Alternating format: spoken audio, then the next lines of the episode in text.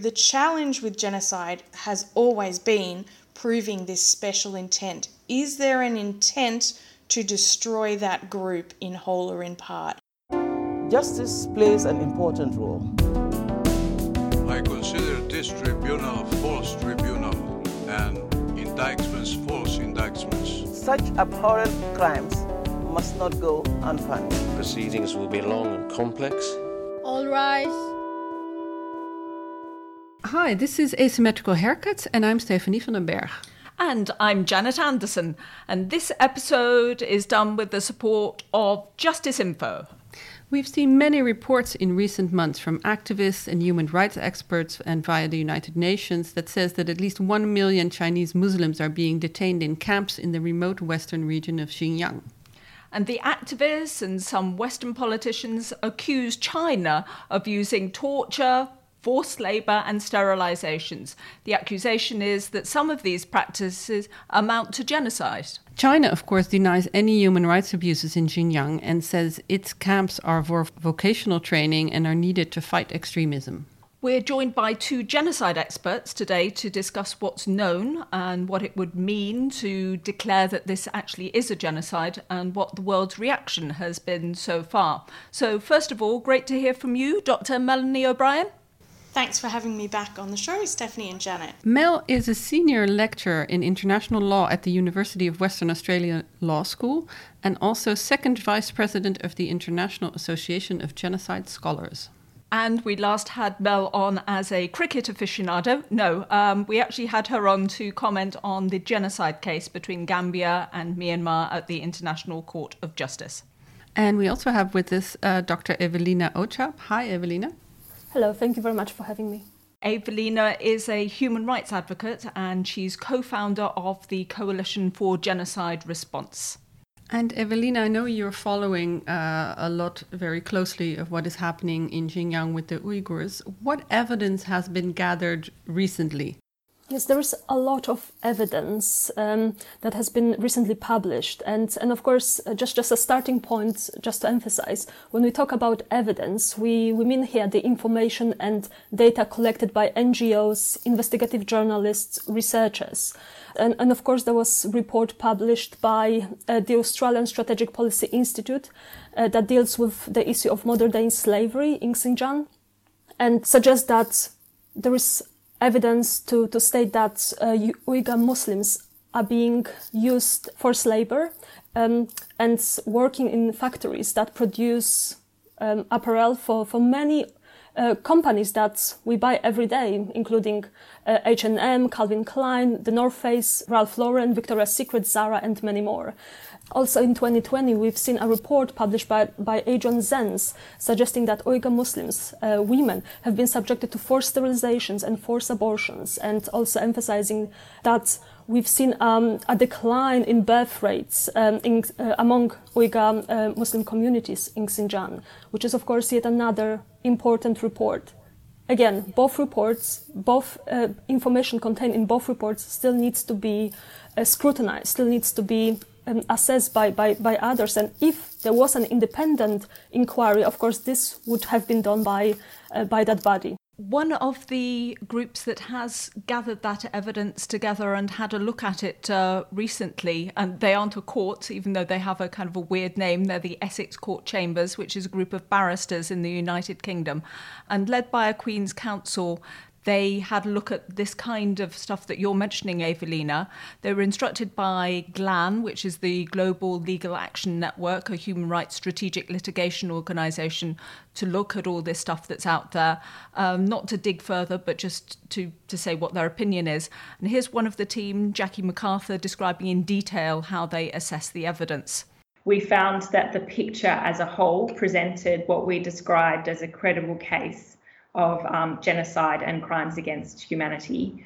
The, the evidence probably could be divided into three main categories. The first is first hand accounts from survivors or people who directly witnessed the ill treatment in the Xinjiang Uyghur Autonomous Region themselves.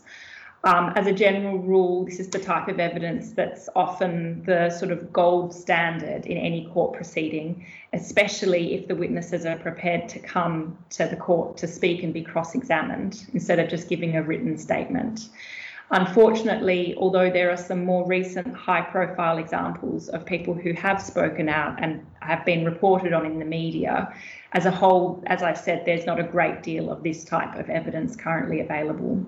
The second category of evidence is investigative journalism and research by academics, NGOs, human rights groups, that kind of thing. There's a reasonably large body of work like this, which draws on a pretty wide range of sources, and we relied on quite a lot of this type of evidence. The sources that this kind of journalism and research can draw on can be really quite interesting. So, um, for instance, published government statistics about the birth rate in the Xinjiang region might show, uh, it does show a much steeper and more sudden drop in the birth rate than in any other part of China. Um, and conclusions might be able to be drawn from that about what's happening with respect to birth control, or publicly available information about the rapid growth in the number of children being classified as orphans and moved from their communities into state run institutions might also be used to, to draw conclusions about the removal of children from families. Or published government data about the number of prison guards being recruited is used in some articles to extrapolate a sudden and marked growth in the number of prisons that are being used in the region. And one um, particularly interesting primary source that's used by some of these writers and journalists is satellite imagery from Google Earth or similar, which can show things like um, that a site that's officially designated as a job training centre is in fact surrounded by razor wire and has guard towers. How reliable each of the individual credible each of the individual um, articles is depends on the article and things like whether the author sets out clearly and in detail the methodology that they use to draw their conclusions whether they rigorously scrutinise the primary sources and also the reputation for expertise or reliability of the individual institution or author but um, we found that there was quite a lot of of sources like this that that met uh, a, a, credibility, you know, a strong credibility standard. Um, and the third category of information is um, leaked Chinese government papers relating to the situation in Xinjiang, which have been pretty widely reported on, and which we found particularly useful, in our opinion, for establishing whether senior government officials were likely to be aware of what was happening on the ground and the extent to which they were directing or instructing what was happening on the ground that raises a lot of issues for me, what she's describing. Mel, the first thing that strikes me is what is the difference between evidence that would suggest crimes against humanity and evidence that would suggest genocide? Is it, is it possible to separate those off?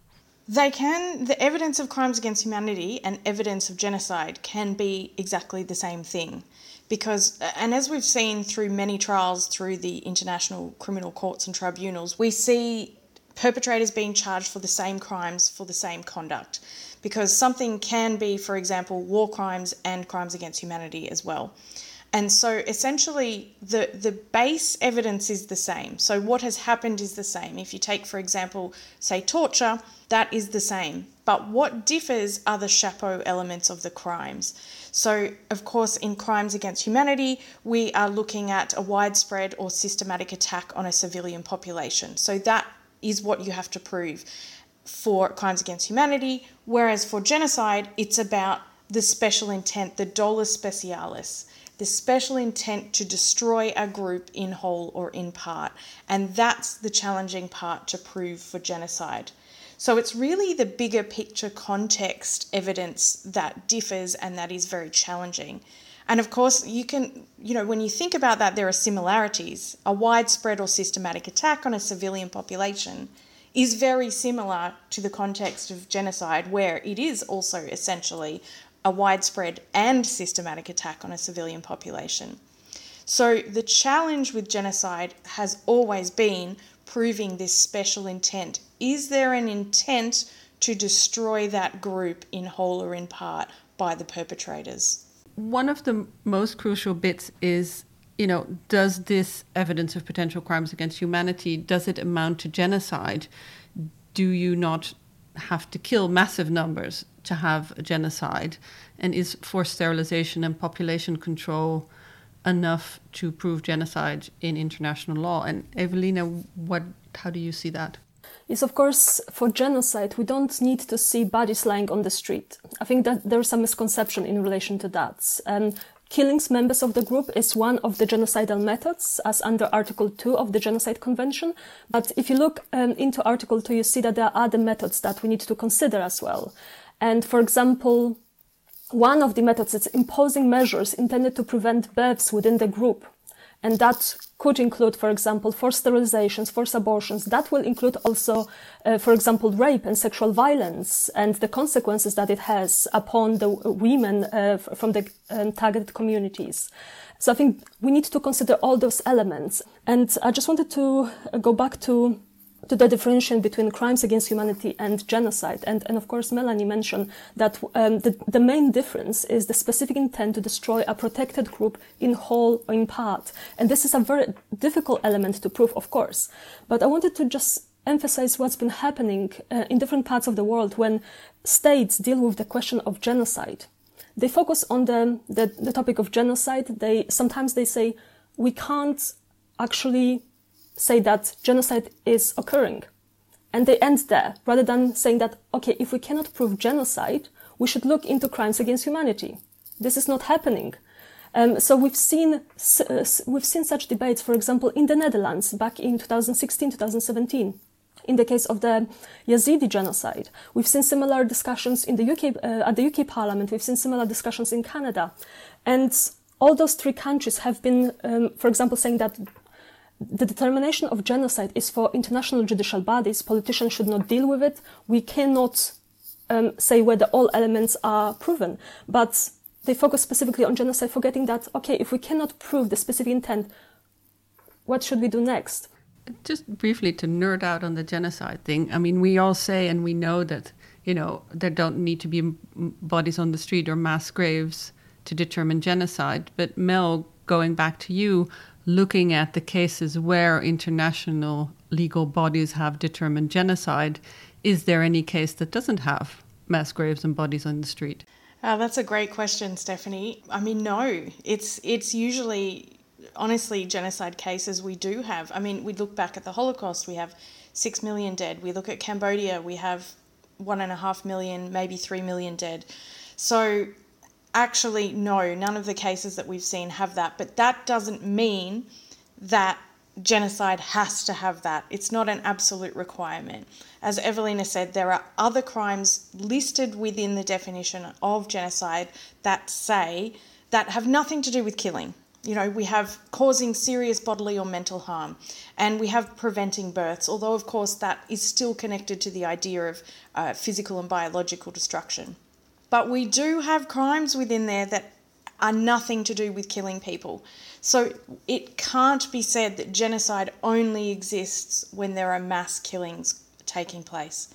That being said, I think in the case of the Uyghurs, you, we can still argue that because there are deaths occurring of Uyghurs because of the conditions of life that are being imposed on them by the authorities you know, so they're dying from starvation, from overwork, um, the types of deaths that we've seen in past genocides as well, basically forced labour and, and starvation style of deaths. So not direct killing in the sense that people are not necessarily being, being for example, shot or gassed, but th- this is the other genocidal crime of imposing conditions of life designed to destroy the group.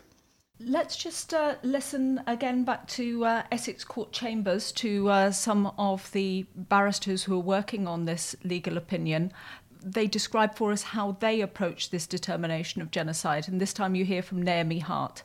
When it comes to genocidal acts, killing members of a protected group is the most obvious form, but there are other types of genocidal acts as well, we gave very careful consideration to the evidence before us, and we thought that it quite clearly suggested that Chinese authorities have caused serious bodily or mental harm to Uyghurs in detention, including through acts of torture.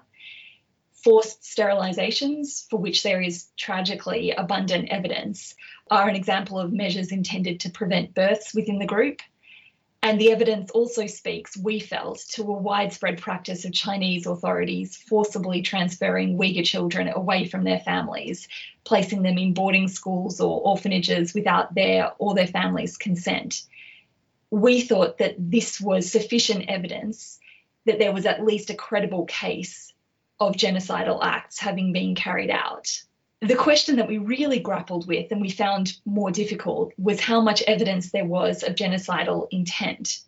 A person only commits genocide if he or she intends to destroy, in whole or in part, a protected group as such.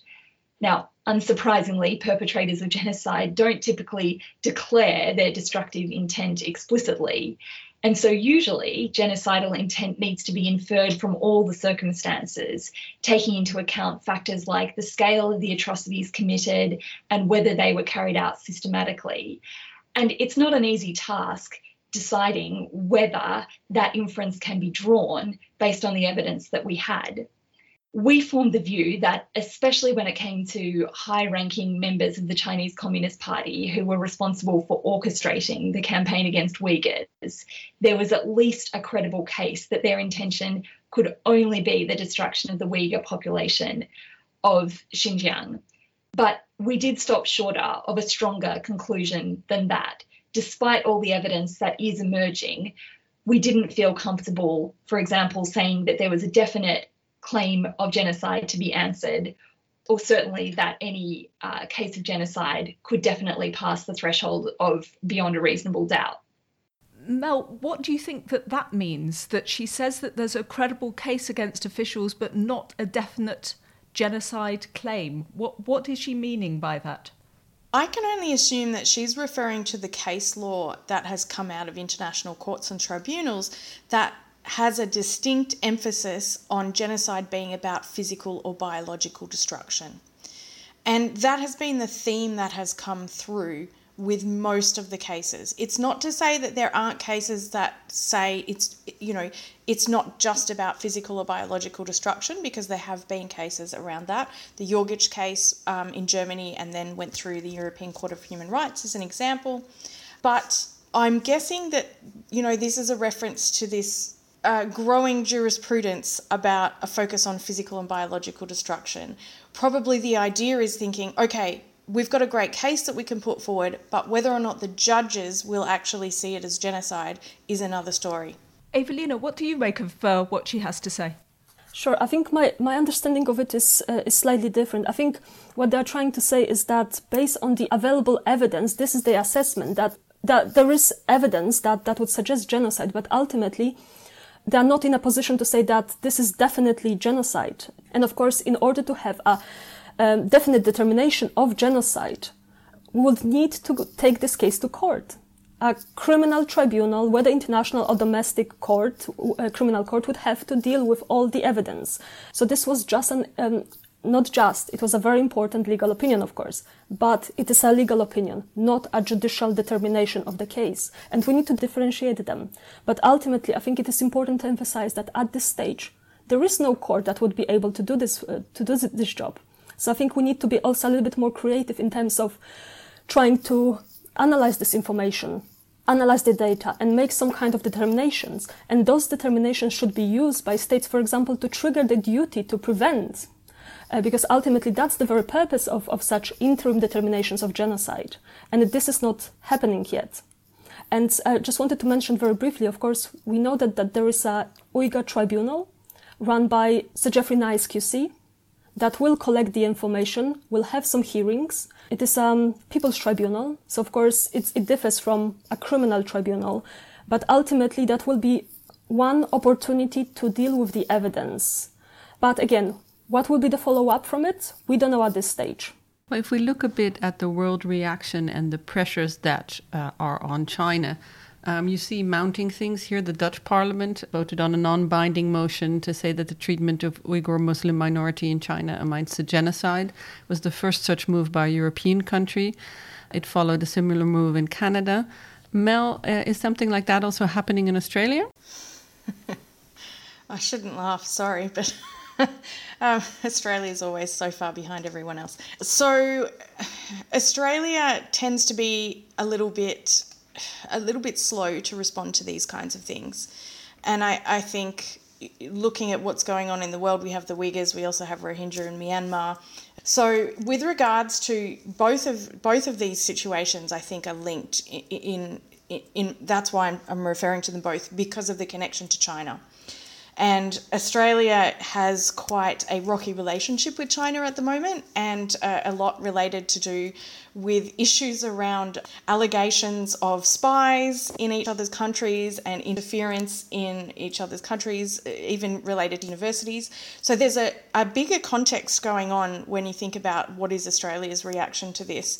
So Australia is is always on edge with this kind of thing. And so they haven't really come out and said much to do with the Uyghurs in particular and are, are pretty much, yeah, staying quiet most of the time about anything to do with China. That reminds me of uh, what's going on in the UK. Ewelina, you're based in, in London, so I'm sure you're following this uh, closely. There's a kind of a genocide bill which has been trying to go through Parliament, and that's raised a huge debate about specifically the Uyghur population. Could you explain that to us briefly? Sure. Of course, the the initiative at the UK Parliament is actually not a bill; it's an amendment to the trade bill, which uh, and the trade bill is a government's bill. And the starting point of this uh, genocide uh, amendment was to introduce a new mechanism and to give the power to the High Court to deal with the question of genocide. Very much for the High Court to make the determination of genocide in a specific case. And as a follow up, of course, uh, the next step would be for, for the trade bill with the state perpetrating genocide, uh, for this trade bill to be revoked.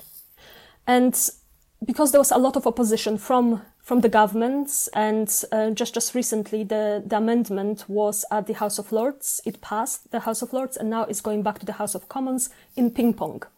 The amendment, as it currently stands, is a little bit different. The amendment um, actually gives the power to a parliamentary committee to deal with the question of genocide and make recommendations to the government to follow up.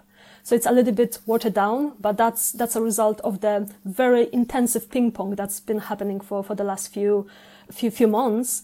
And of course, we still don't know what's going to happen once the amendment is back at the House of Commons. In any event, it caused a lot of very vivid debates, and, and specifically on, on the issue of the genocide uh, against the Uyghurs.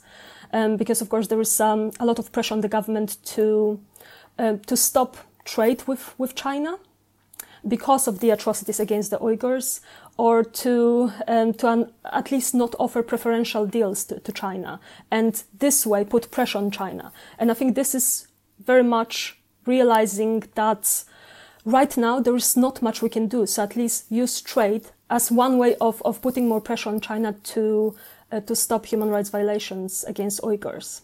So it's a very creative approach of, of, of engaging with the topic.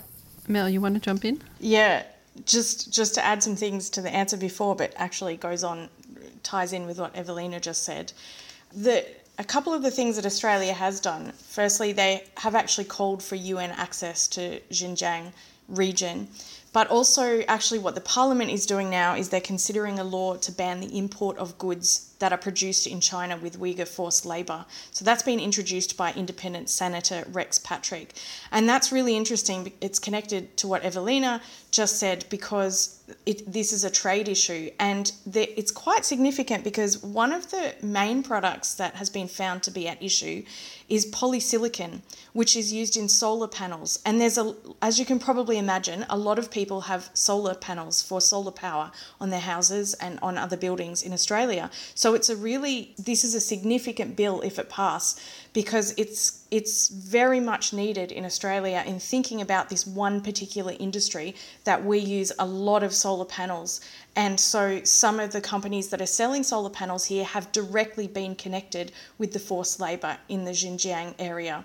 And through that, there's 175 solar companies that have actually signed a pledge to not use forced labour, um, but some of them haven't, such as the company Canadian Solar, which has denied using forced labour, but at the same time denied it even exists. in the area and not signed the pledge. So, actually putting a ban for Australia to do this and put a ban on these imports connected to this is going to be really quite crucial, and hopefully it will pass in the Parliament. And just a last uh, point on this, a small one from Essex Court Chambers. I wondered really what it must be like being a, a, barrister in the middle of all of this, where all you're doing is putting out a legal opinion. Uh, so here's Lorraine Aboagye explaining. As independent barristers, our focus was very much on the legal analysis that we had been asked to provide um, following our instructions and the evidence um, with which we had been provided. That said, it has been really great to see how well and widely the opinion has been received. And I think importantly, how it's fitted within the ongoing discourse in relation to the situation of the Uyghurs. So it's come at a time where there's a real momentum building up in the international community. Um, and this is now headline news around the world. And so we, we hope that this momentum will continue. Evelina, you actually do quite a lot of advocacy work in this area, I believe. Are you finding yourself being challenged on this? I mean, is the strength of the evidence actually starting to make those who want to defend China or, I don't know, defend even international trade much more determined to say you should not go ahead with this genocide determination? Are you finding your job harder now? There are many pushbacks. Of course, uh, over recent months, we've seen more and more evidence of the atrocities, which we cannot ignore. And, and of course, um, I'll just mention one example. Just a few weeks ago, uh, BBC published its new documentary about the use of rape and sexual violence against Uyghur women in, in the camps. And just, just even looking what was the response from the government, uh, from the Chinese government. First of all, they banned uh, B- BBC. Um, second, they started discrediting the witnesses who, who, who dared to speak up. So we've seen um, they disclosed their medical records. They they were uh, accusing them of lying, of being promiscuous. Incredible, incredible response, and I think it just shows that the Chinese um, government is a, is a more or less on, uh, at a breaking point. There is way too much happening uh, right now. There is way too much evidence for states to ignore it. So I think it's it's really it's a matter of time that there will be more movement in relation to that. But indeed, the trade with China is um, is a very difficult difficult issue. Many states depend on this trade with China, especially now during this COVID, COVID pandemic that had a horrible economic uh, impact on, on so many countries. So states want to continue to, uh, to trade with China. Uh, otherwise, we don't know what's going to happen, but nothing, um, nothing positive in terms of trade. But ultimately, we cannot uh, sacrifice human rights. We cannot sacrifice the lives of Uyghurs um, in Xinjiang for, for, the sake of trade. We need to find a better way of dealing with, with the issue. But ultimately, it is it is very difficult difficult topic. But uh, I think if we look at the US and the US approach to the issue, I think we've seen a little bit more proactive, proactive approach. And of course, US imposed sanctions, uh, the Magnitsky sanctions against uh, several individuals from, from Xinjiang region. Um, we've seen also uh, the US blocking um, import of certain goods uh, that are taken by um, forced Uyghur labor. Um, so I think those are very important steps that should be followed by other countries. For example, in the UK, we have Magnitsky sanctions that could be imposed on, on various individuals who are involved in those atrocities, but there have been no san- Magnitsky sanction imposed uh, on, on any of them. We've seen more response from the government to impose sanctions in, uh, in B- Belarus rather than, than the genocidal atrocities against a protected group that that has been suffering incredible atrocities over recent months, but zero response, zero sanctions there. So of course, there is a lot that needs to be done. And, and I think the more evident, uh, evidence is brought to light, the better it will be. But again, we need an independent investigation of the atrocities. And such an investigation could be done by the UN. And just over recent weeks, I've been working on two proposals. One is for the Human Rights Council to establish a commission of inquiry or a fact-finding mission to collect the evidence of the atrocities. And the second proposal is for the General Assembly to introduce something similar to the Triple IM, uh, to collect the evidence and preserve it for future, uh, future prosecutions. Because ultimately, that's what we want to achieve. to, to, to make sure that we can prosecute those individuals responsible for the atrocities in the future. But ultimately, the UN must be more proactive and needs to take this step to um, to proceed with such resolutions because at this stage nothing is happening. And Mel, if you look at this and, and what uh, Ewelina is kind of uh, are advocating for, are international law mechanisms fit for purpose in a situation like this? You know, the Security Council states are able to block ICC referral. The ICJ also needs consent from a state. Uh, internationally, what what can you do in this case? It's a huge problem. It really is. And I think you make a good point. This, this exact question like, are they fit for purpose? Because sometimes they are, yes. And overall, I'd say that we're better off having them than not having them because then we do have some kind of oversight. But we do have the problem, as you mentioned, of the veto power. And let's face it, China is a P5, so there's never going to be any Security Council resolution about the Uyghur situation, of course. I think that there are other ways that we need to be looking at, and we've talked about this issue of trade, and I think this is where we need to start thinking about accountability. Let's think outside the box. Let's think everywhere from the individual to corporations. Corporations are really big players in international law now, and they're really big players in the world economy, of course. And so, this is where we can see them if they take their business elsewhere, out of those countries where forced labour is being used, then that takes money out of the economy in that region. And it also means that there's no money coming in to specifically pay for the forced labour. So, this is a starting point. Let's use corporations, let's use businesses, international brands as accountability. And that can trickle down. I mean, I mentioned solar power before. This can trickle down to the individual. Start boycotting those corporations that are still working in there. So, uh, personal level, my partner and I are getting solar power, and actually, Canadian Solar was the company we were going to use. But now we're not going to do that simply because of their connection to this situation. And this is the way that the average individual person can actually take a role in holding people accountable is not supporting corporations that are still in there. And i think this is a, a really great option actually outside of the traditional international law idea of accountability that we traditionally think about. You know state accountability individual criminal accountability. But thinking about money because it hits them where it hurts and, and I think we do need to, countries need to expand that, but also corporations and individuals in terms of accountability for, for being involved in regions with forced labour and torture and these kinds of things.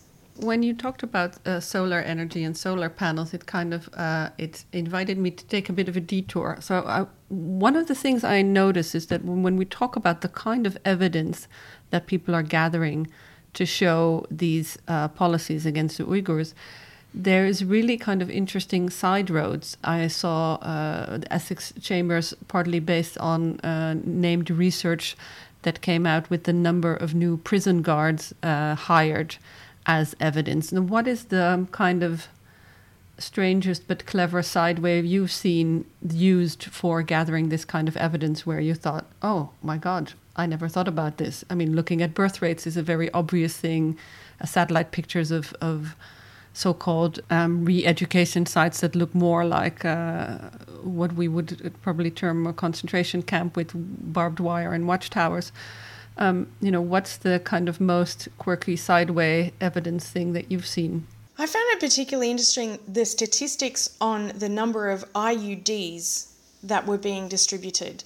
So 80% of the IUDs in China are being used in the Xinjiang province. So basically they're saying, hang on, you know, there's only a tiny percentage of the population living there, but 80% of IUDs are being implanted in that area. So that immediately tells you that something suspicious is going on. Because what are the odds that 80% of, you know, of all IUDs that that many women have chosen of their own accord to have an IUD implanted are very unlikely. I'm going to say, I know we're mainly women podcast, but just for the men listening who don't immediately know what an IUD is, it's an implanted contraceptive device. yes, intrauterine device. We've actually been um, slightly split personality, Stephanie and I, over the last couple of days because we've also been talking Myanmar with a number of people. For example, the expert Letitia Van Assem, who's been, you know, really looking at how Rohingya activists can get accountability for their situation. And she wanted to know from both of you do you think that there are lessons that could be learnt by the Uyghur from how the Rohingya actually pushed their cases forward via the United Nations, uh, how they got the double IMM, that's the mechanism for Myanmar, potentially set up, how they got things through the United Nations General Assembly. Definitely, and and for example, uh, the two proposals that uh, that I've been advocating for, uh, one for the Human Rights Council, one for the General, uh, General Assembly, are also to some extent inspired by by some of the steps that have been taken in the case of Myanmar. And, and indeed, also, if we look at the International Criminal Court, of course, we know that the, there is a case that is looking into the situation in Myanmar, and that was a very proactive approach taken by the ICC. Of course, Myanmar is not a state party to the Rome Statute, but Bangladesh is. And the question was whether the ICC would have the jurisdiction to look into the situation of, um, of the forcibly displaced Rohingyas uh, from Myanmar to Bangladesh. And, and of course, the response was yes. And, um, and also the response was that um, the ICC could look not only into the forced displacement, but also any crimes that were committed against the Rohingyas in Myanmar. And a similar case um, is now being advocated by a British barrister at the ICC in the case of Uyghurs, applying very similar arguments of forcible displacement from state parties to, to China, which is a non-state party to the Rome Statute. We also talked to international justice expert uh, Mike Becker, who was asking Is there a particular value or importance of an individual state declaring that another state is committing genocide? You, we've seen that done uh, in some states, um, but does it really matter on the international arena and will it matter for any kind of possibly ICJ cases? Actually, this is really important when states talk about a, a case being genocide because it doesn't, not all genocides go to court. And I think one of the best examples for this is the Armenian genocide uh, there has never been a serious proper prosecution of this. There hasn't been an international tribunal, and obviously, you know, now there's there's no room for individual accountability because everyone has passed away. But what remains at issue is calling it a genocide. And so it's actually really important for the Armenian government, Armenia, but also the Armenian people for it to be recognized as a genocide. And the Armenian government does keep track of other states that have recognized the Armenian genocide as a genocide. And, and there are quite a lot of them. You know, um, it actually, it, Trump's government did, which is quite amazing, quite recently. Not all countries have. Uh, Australia hasn't, for example. Um, New South Wales has in Australia, but not. We haven't recognised it at federal level. But there, there is quite a long list: Germany, Russia, Poland, France, um, and and others. But that's quite important, the recognition for the people. But I think what we also need to remember is that genocide has happened whether a state calls it that or a court calls it that. You know, a crime has always happened whether or not it has been prosecuted and someone's been convicted for it. So we can't just say it didn't happen. And I think genocide's a really interesting one because it's always, um, could you say, externally declared. So uh, the perpetrators never self declare. You know, they never say, we committed genocide. And it's always someone else. It's it's it's a political thing. It's up for, up to other states to declare it. It's up to academics. It's up to think tanks, human rights organisations, the United Nations, and courts, of course. So it's quite an interesting concept, but I think we still shouldn't have to say, oh, we have to rely on a state to declare whether or not it's genocide because it just is genocide regardless if it actually happened. Thank you very much both for explaining this. Uh, we are rounding up our podcast, and we always do that with our asymmetrical haircuts question. And the first one, and I already see Ewelina chomping at the bit, is what did we forget to ask you that you still want to say? just wanted to, to comment and, and add to what Melanie said. And I absolutely agree with Melanie on everything what, what, what she said. But I think we also need to remember that state declaring genocide, it's um, a form of interim determination of, of genocide. Um, of course, it's not a court de- determination. It's not a judicial determination, but it is a crucial determination also to inform its strategy and its response to this genocide. We cannot forget that this determination is not divorced from the duties that we have under the Genocide uh, Convention and the duties to prevent and punish um, the crime of genocide. And also, very important to, to remember that states do not have to make the determination of genocide per se. All they need to do is to um, to determine whether there is a serious risk of genocide to trigger the duty to prevent. This is uh, this is what the International Court of Justice said in the case of Bosnia the duty to prevent is to be triggered uh, at, at, at a moment the state learns or should have learned that there's a serious risk of genocide. But this is not happening. And this is a big gap that is out there. So states do not do the monitoring necessary to, to be able to analyze the situation, to make the determination, and then to inform their responses. We cannot forget that it is the state that is a duty bearer under the Genocide Convention not international judicial bodies, not the UN. States have those duties and they need to act upon. You have a duty to act. You have a duty to prevent this genocide. So, unfortunately, on this point, I will, I will continue. Uh, I don't know, knocking on, on, on number 10's door because this is something that we need to do. We need to do better um, because the current approach is not working. Mel, is there anything that we didn't touch upon that we you feel we should have? China is a state party to the Genocide Convention. They ratified it back in the 1980s, so they've been a state party for a while. But I think it's important to remember that the Genocide Convention isn't a human rights convention. It doesn't have a treaty body like human rights conventions do, you know, like the International Covenant on Civil and Political Rights, for example. So there isn't a monitoring body that can actually look at implementation of the Genocide Convention. This is actually something that is missing. And we have the Security Council, which is there to look at issues of peace and security. But of course, as we've mentioned, China is a P5, and so there'll never be any resolution come through about the Uyghurs there. So, really, the only option we have is to hope that some small country who is as brave as Gambia, will step up and actually take China to the International Court of Justice for violating their obligations under the Genocide Convention. Obviously, China is a different country to Myanmar, which is a much smaller country, generally a bit of a hermit state, so it doesn't have the international relations, um, but it also doesn't have the power that China does. So I think it's unlikely that there would be a country that would step up against China with the might that China has. And I, I say might and, and meaning, you know, economic power, but also military power. So it would be quite a significant thing. So it would have to be a really small country that essentially has no economic ties to China. But hopefully at some point there'll be one little state that steps up to the plate before the ICJ to do that.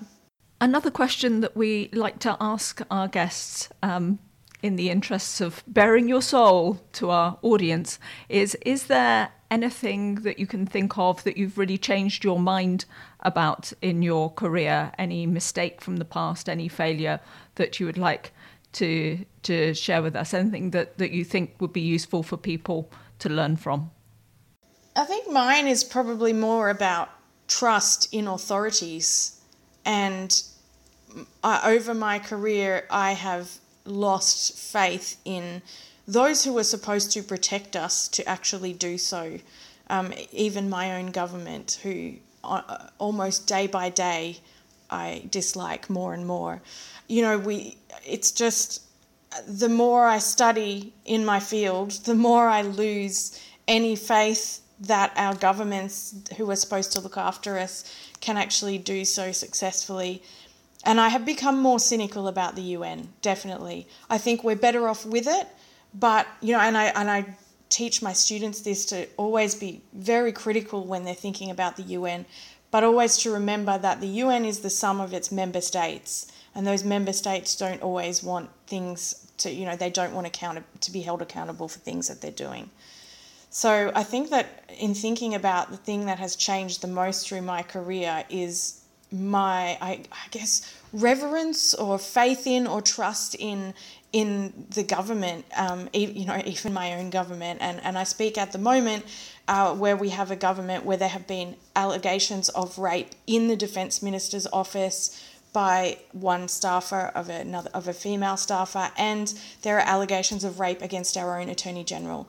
So and and we have a government that essentially doesn't want to do anything about it. So my faith in my faith in those who are supposed to lead the way to be representatives of us in in a democracy has just dropped through the floor. To be honest, Ewelina.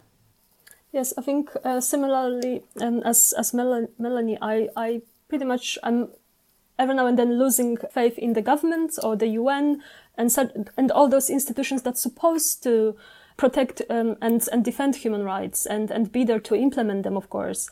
But I've seen also over the years that the civil society can play a very important role, and whether in collecting the evidence, collecting the, the data that is, is crucial for, for, for the governments of the UN to, uh, to make so, some kind of determinations. We've seen incredible initiatives from civil society, including the, the People's uh, Tribunals, the China Tribunal, now Uyghur Tribunal, which is an important step forward because right now, really, there is no one else who is going to do this kind of work. So I think we really need to recognize that where governments or, or, the UN international institutions are failing, this is where we've seen incredible work of the civil society stepping up and filling the gap um, that is there. So I think um, this is definitely a very important lesson, not to hope that the government, the UN, other international uh, bodies are going to do something, but to work also with the grassroots organizations who are collecting uh, the evidence and are able to um, cooperate with, with others. Potentially a more uplifting question, but that also very much depends on what you have on your nightstand. Uh, is can you recommend something that you're watching, listening to, or reading? And I'll start with you, Mel, and then end with Ewelina. But um, tell us your lockdown. Well, you I, I, guess you're not in lockdown in Australia, so you don't have lockdown binges anymore. But um, we have been lucky enough to be very safe here in Western Australia because we closed our borders. So we did recently have a five day lockdown, um, but you know that's pretty short, so I'm not complaining. Um, I'm reading about I don't know 12 books at the moment, um, but just to mention a couple that I'm really enjoying, um, I'm reading one called Outsiders, which is about a handful of female authors um, and and their experience, including Emily Bronte, who is actually a relative of mine. My family's descended from the Brontes, so really enjoyed reading that chapter about her. Um, other authors like George Eliot um, and Virginia Woolf are included in there. So, really wonderful to read about the lives of these women and how they were different and then I'm also reading the book Hidden Figures, which is the book that the movie was based on. And the book is a is quite different from the film. So the film is very much focused on the lives of the three main characters in it, but the book has a lot more. It's a lot more academic actually. It it has a lot more context about the uh, situation of racial discrimination in general, and particularly about racial discrimination in employment um, at the time the, the era as they go through um, that they're looking at. But really, uh, as you can tell, both the books I'm reading are about strong women who have achieved wonderful things despite the times in which they lived being, you know, quite um, challenging for women to actually achieve anything, such as writing a novel or getting a degree in mathematics and then working on aeronautical space engineering. So, highly recommend both those books.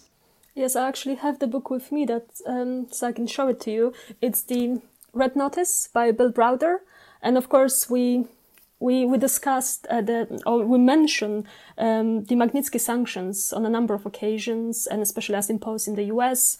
against um, those uh, who perpetrated the some of the atrocities against the Uyghurs. I think this is an incredible book, and and of course uh, uh an, an, incredible man behind the book, Bill Browder. And I think this book and and the whole initiative, the the Magnitsky laws, is something that definitely challenged my understanding of, of justice uh, and accountability because of course I, I would love to see all those perpetrators in jail. I would like to see them before a criminal court. But I think this is a different way how to deal with the issue, and of course, especially where we see the limitations of, of the international domestic uh, judicial mechanisms. If anyone needs the book, I can send it over and they can send it over to somebody else. I, think that will be the exchange. Great. Thank you very much, Ewelina and Mel. Um, really interesting to hear from two people who uh, think so much about genocide and really can explain in detail all the issues, all the problems, and all the implications of uh, what we've just been discussing. So, thank you both uh, very much, and uh, we'll see you again soon, I hope. Thank you so much Thank for you. having me. Thank you guys for making the Thank time you. and all these different time zones. Melanie giving up her Friday night to talk about genocide. I gotta go watch Drag Race now. It's Drag Race night.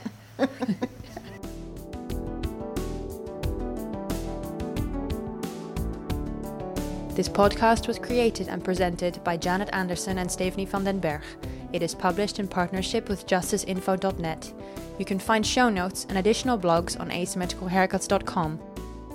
It is recorded in the Hague Humanity Hub, home to a community of innovators in the field of peace, justice, development, and humanitarian action. Music is by audionautics.com, and the show is available on every major podcast service, so please subscribe give us a rating, and spread the word.